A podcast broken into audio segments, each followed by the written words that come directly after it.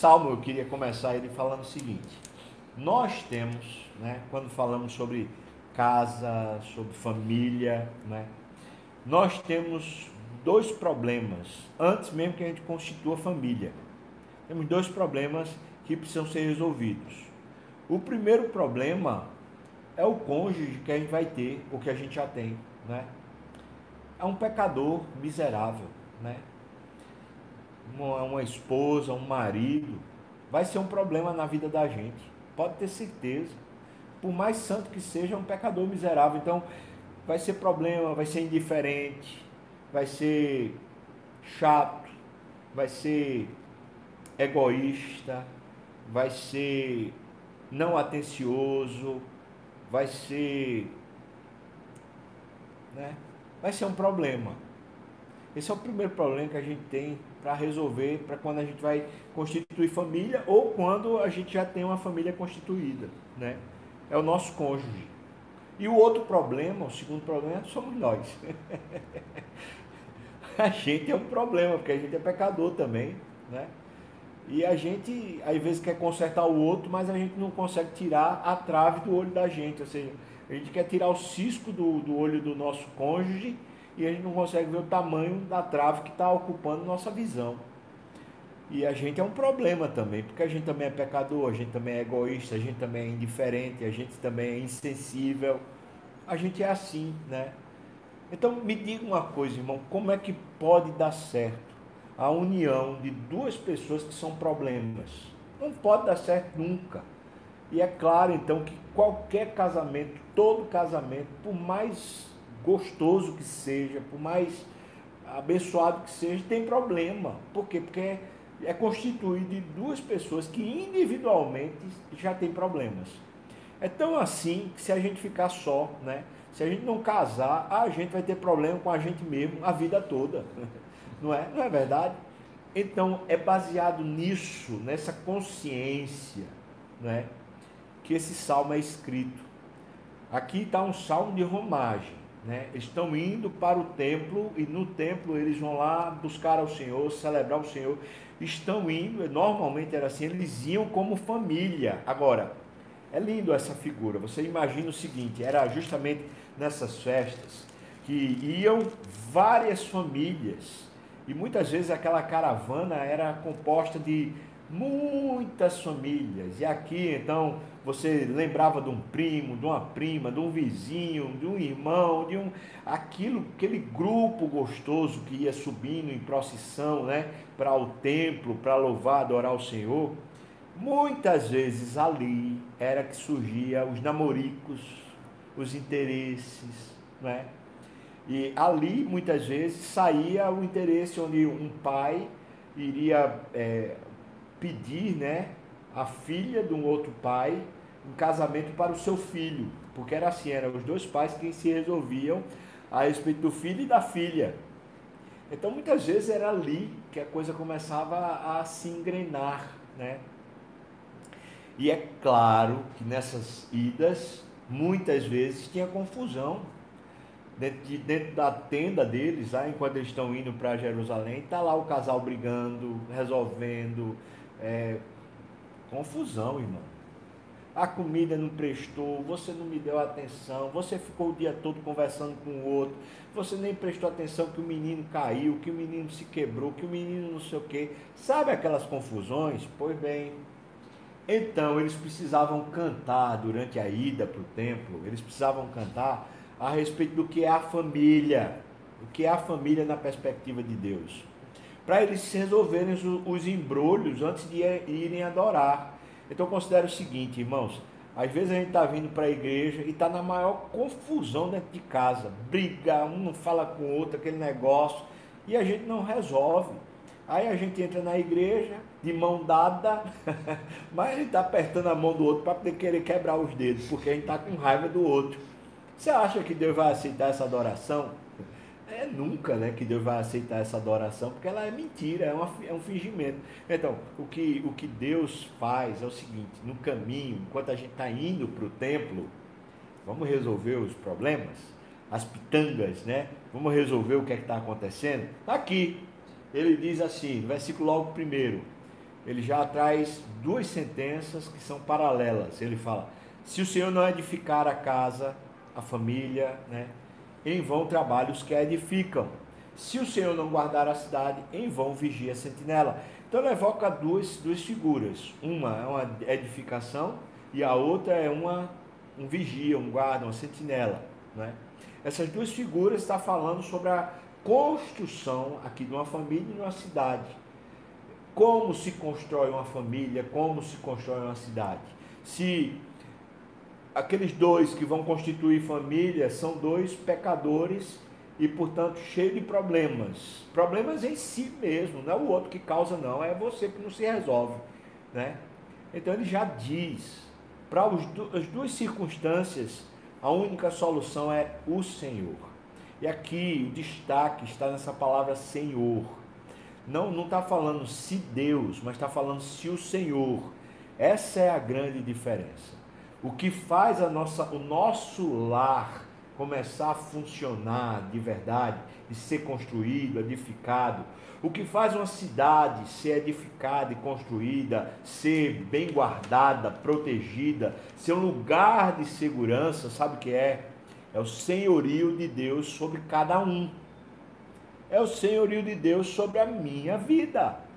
Quando Deus é Senhor da minha razão, quando Deus é o Senhor da minha emoção, quando Deus é o Senhor dos meus projetos, quando Deus é Senhor das minhas finanças, quando Deus é Senhor dos meus relacionamentos, então a minha casa será edificada. Claro que isso vai acontecer também com o meu cônjuge. Se o Senhor for Senhor, dono, dono, senhorio, domínio sobre o meu cônjuge, a minha casa será edificada. Então aqui está a chave que abre a porta da casa em harmonia, um senhorio só. E o senhorio da casa não é do marido, o senhorio da casa também não é da mulher, o senhorio da casa também não é dos filhos. E na nossa sociedade, pode ter certeza que os filhos hoje mandam mais do que os pais. Também na nossa casa hoje, a mulher manda mais do que o marido. Quase sempre é assim, não é? Mas na verdade, na verdade, na verdade, quando a Bíblia fala que o líder da casa, o chefe da casa, é o homem, aqui nesse texto a gente descobre é que o homem vai ser líder da casa, cabeça né, da mulher, quando o Senhor é dono dele. É. O Senhor é o Senhor do homem, é o Senhor da mulher, é o Senhor dos filhos. O senhorio único dentro da casa. E esse senhorio não é o senhorio de um elemento humano, mas é o senhorio divino. É Deus. Amém.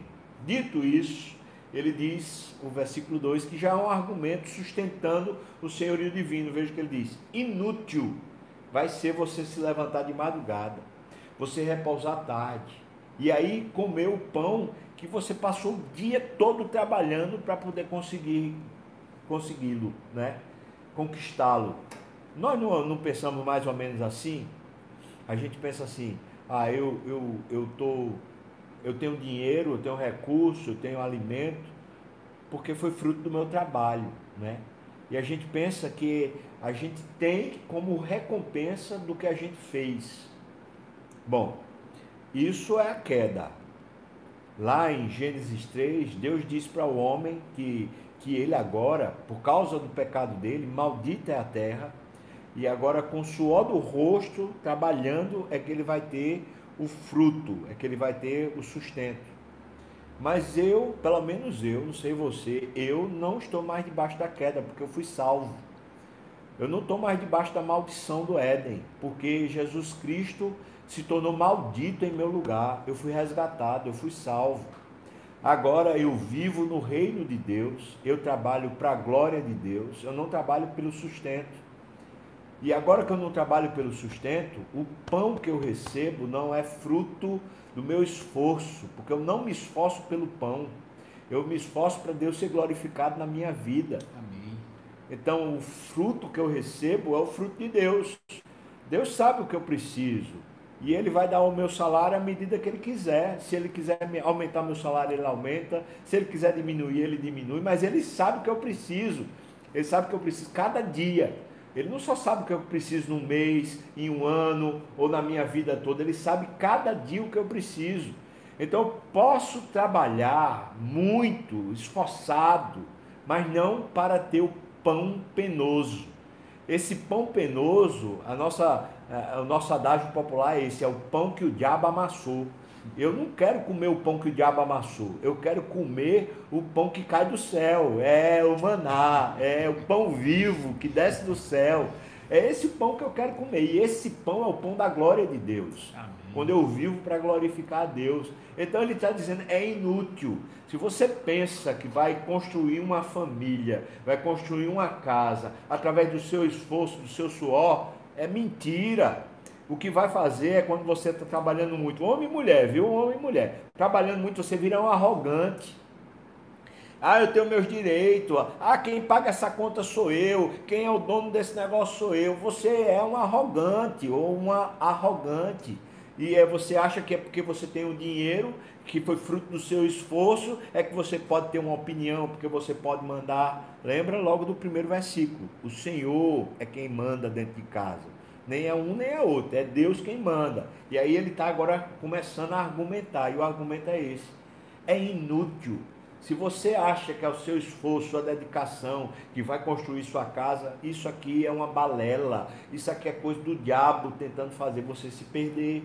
Aí veja o que ele diz assim: ele diz, aos seus amados, ou seja, a quem vive nessa intimidade, quem vive nesse relacionamento de amor com Deus, aos seus amados, ele o dá enquanto dorme. Cai do céu, irmão.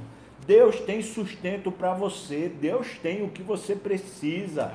Você tem que trabalhar. Não estou dizendo para você viver feito um vagabundo esperando que caia do céu deitado numa rede, não. Você vai trabalhar. E eu vou dizer para você: olha, quanto mais a gente quer a glória de Deus no mundo, mais a gente trabalha. E a gente trabalha muito.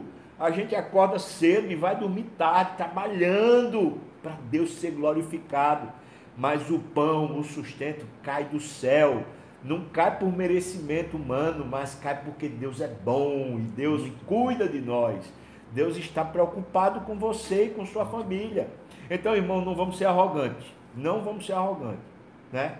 dentro de casa, às vezes tem um, um que trabalha e o outro não trabalha assim para fora, não tem um, uma fonte de sustento, às vezes só um dos cônjuges é quem tem a fonte de sustento, aí essa pessoa acha que é melhor do que a outra. Ah, não, quem, quem bota dinheiro aqui em casa sou eu, então quem manda aqui sou eu.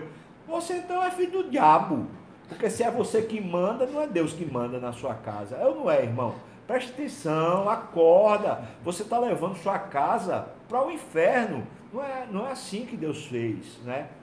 Às vezes dentro de uma casa tem os dois que trabalham, os dois têm um sustento lá, ganham um salário e um ganha mais do que o outro. Aí o que ganha mais acha, não, é porque depende de mim, depende de você. Preste atenção, inútil. Esse sistema diabólico fica tomando nosso coração e azedando nossos relacionamentos. Nessa pandemia, Deus parece que usou a pandemia para descobrir isso nos lares, né? Algumas, muitas famílias, não poucas, né? Teve deficiência de sustento ali, né? Pelo menos dentro do que esperava, dentro do que estava acostumado. E aí nessa deficiência começou a ter briga, rompimento, uma mulher, um homem começou a ficar mais brabo, mais crítico, mais avesso, mais não sei o que, indiferente.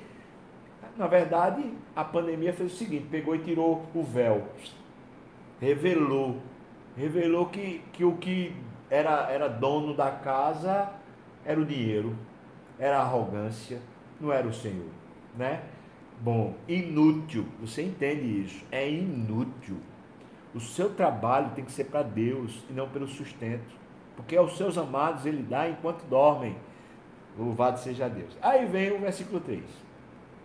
Já falando dos filhos, né? Diz: herança do Senhor são os filhos, o fruto do ventre é o seu galardão. Filhos são a herança do Senhor. Vê só que coisa preciosa. Vê só, uma herança a gente recebe quando o dono do patrimônio morre. Então, se você quer ser dono do seu filho, você está pedindo a morte de Deus. Porque é a herança do Senhor. Você só recebe seus filhos para ser seu se Deus morrer. Então não mata Deus, não, pelo amor de Deus. Não mate, irmão.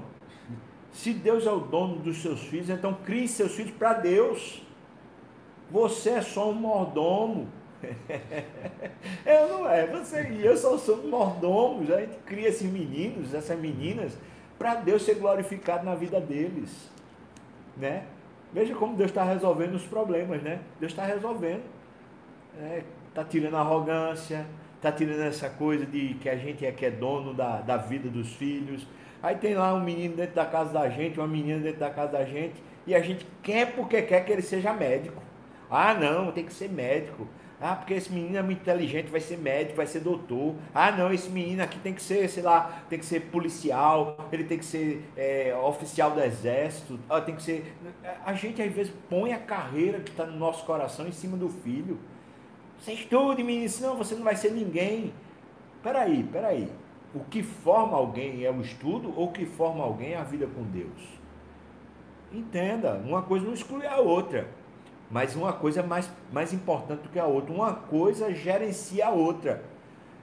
Se você acredita que o que forma seu filho virar gente é o estudo, então você está botando ele acima da própria vida de Deus. Agora, se o que forma o seu filho é a vida de Deus, então essa vida de Deus é quem vai governar a vocação dele, o estudo dele, a vida dele com Deus. É herança do Senhor, é um galardão de Deus para você. Interessante que nessa sociedade que a gente vive disfuncional, onde a mulher está trabalhando, o homem está trabalhando, todo mundo buscando dinheiro para ver se tem uma, uma, um status, né? para ver se tem uma independência, para ver se tem um, um recurso. Nenhum nem outro tem atenção para o filho, e às vezes a mulher está doente, está sofrendo, porque o filho virou um estorvo. É um problema. Ah, não tem com quem deixar. Eu, eu vou sair para trabalhar, não sei como é que eu faço com o menino. Ai, irmão, o que é que está acontecendo? É? O pai indiferente, o pai, ah, ah não, vai ter o, o, jogo de futebol, não posso, não posso ficar com o menino. Como é? Deixe de ser sem vergonha, cabra. Não é? É herança do Senhor é herança do Senhor. Vamos aprender a, a gerenciar isso para Deus. Né? Se a gente resolver lá o problema do sustento, fica resolvido em grande parte o problema dos filhos. Não é? A gente não é dono, não. Deus deu, Deus deu eles para a gente para ser uma escola para a gente, né? para a gente aprender o que é pai. E aí a gente descobre a divindade de Deus ainda mais. Estou né? falando demais.